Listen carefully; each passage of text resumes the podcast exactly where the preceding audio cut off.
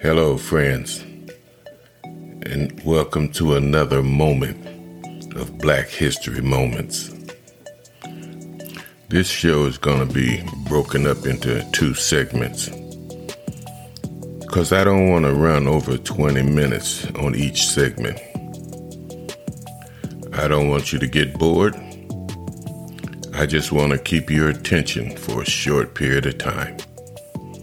You know, I grew up in Akron, Ohio, a South High School graduate, a four four three oh seven West Side gang member, but we wasn't the kind of gangs that they have today. Our gangs consisted of getting together and going to the East Side Rollercade, going to the Custer Stand, hanging out in Perkins Woods. Some of you out there know what I'm talking about. Whether it was Akron, Cleveland, Canton, Columbus, New York, Chicago, it was all the same. Our gang members was our schoolmates, and we graduated twelfth grade with the same schoolmates we started kindergarten with. Ewing, Brinson, Marsh, Stormer, these were guys that I grew up with and hung out with. These were lifelong friends, guys that I cannot think about Akron or think about my youth without thinking of them. And a month after graduation, we found ourselves in the United States Army. And after we got separated, we found other friends. And I'm here to tell you, there is no friends like the ones that you grew up with and the ones that you served with. All this is leading up to my father's generation of military service, what happened to them, and how they were treated. So get settled for a few minutes, and we're going to slip into darkness where we will get some facts and get some truth and shame the devil. In nineteen forty-three, the U S eighth Army Quartermaster Trucking Company, a black company, was stationed in Lancashire, England. Now, the things that happened there was officially downplayed in order not to undermine the morale of the home front.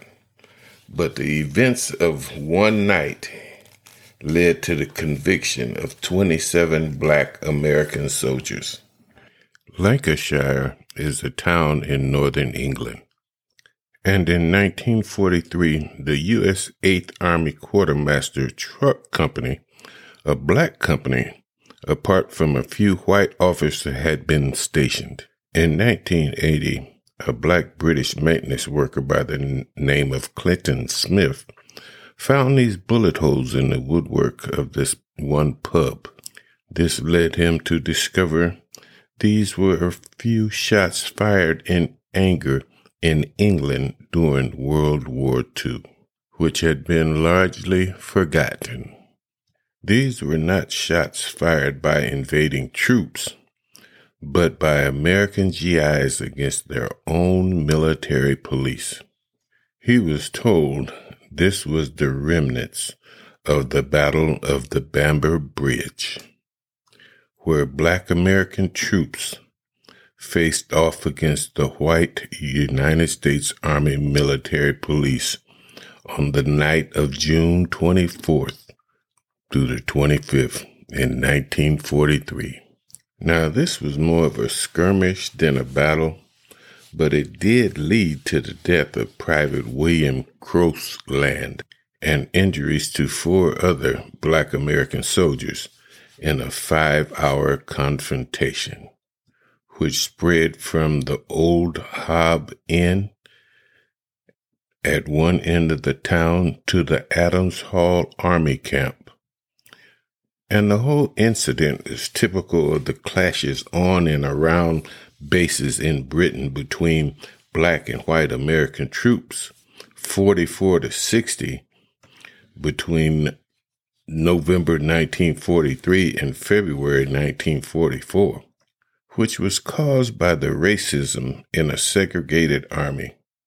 Now, this was especially the case in a foreign country where the black soldiers saw around them a very different reality from that they faced at home, a non-segregated society where they were welcomed as fellow fighters against fascism rather than tolerated hod carriers for the army, as they were generally treated. From what I understand, this is how this went down.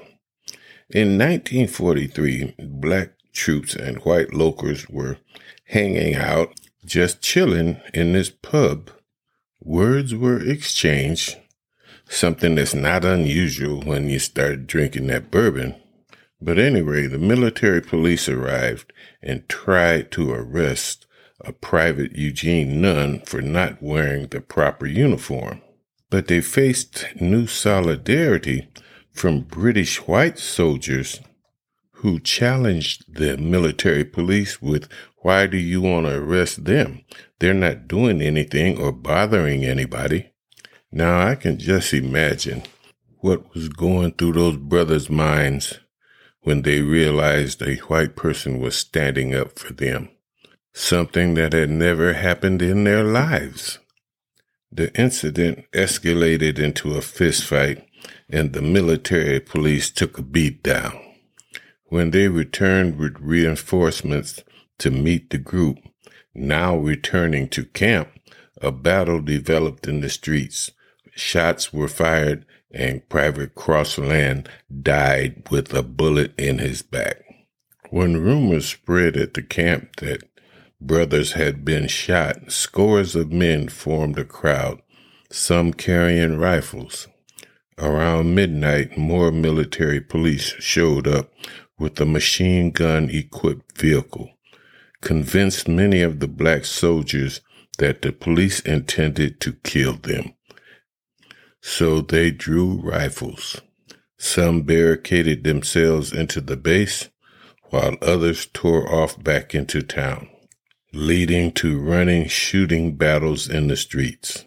There's no doubt that many of the black American troops standing up to the military police that night were influenced by news filtering through of race riots in Detroit on June twentieth, where defenseless black men were attacked by racist police that was responsible for the deaths of seventeen of the twenty-five African Americans killed.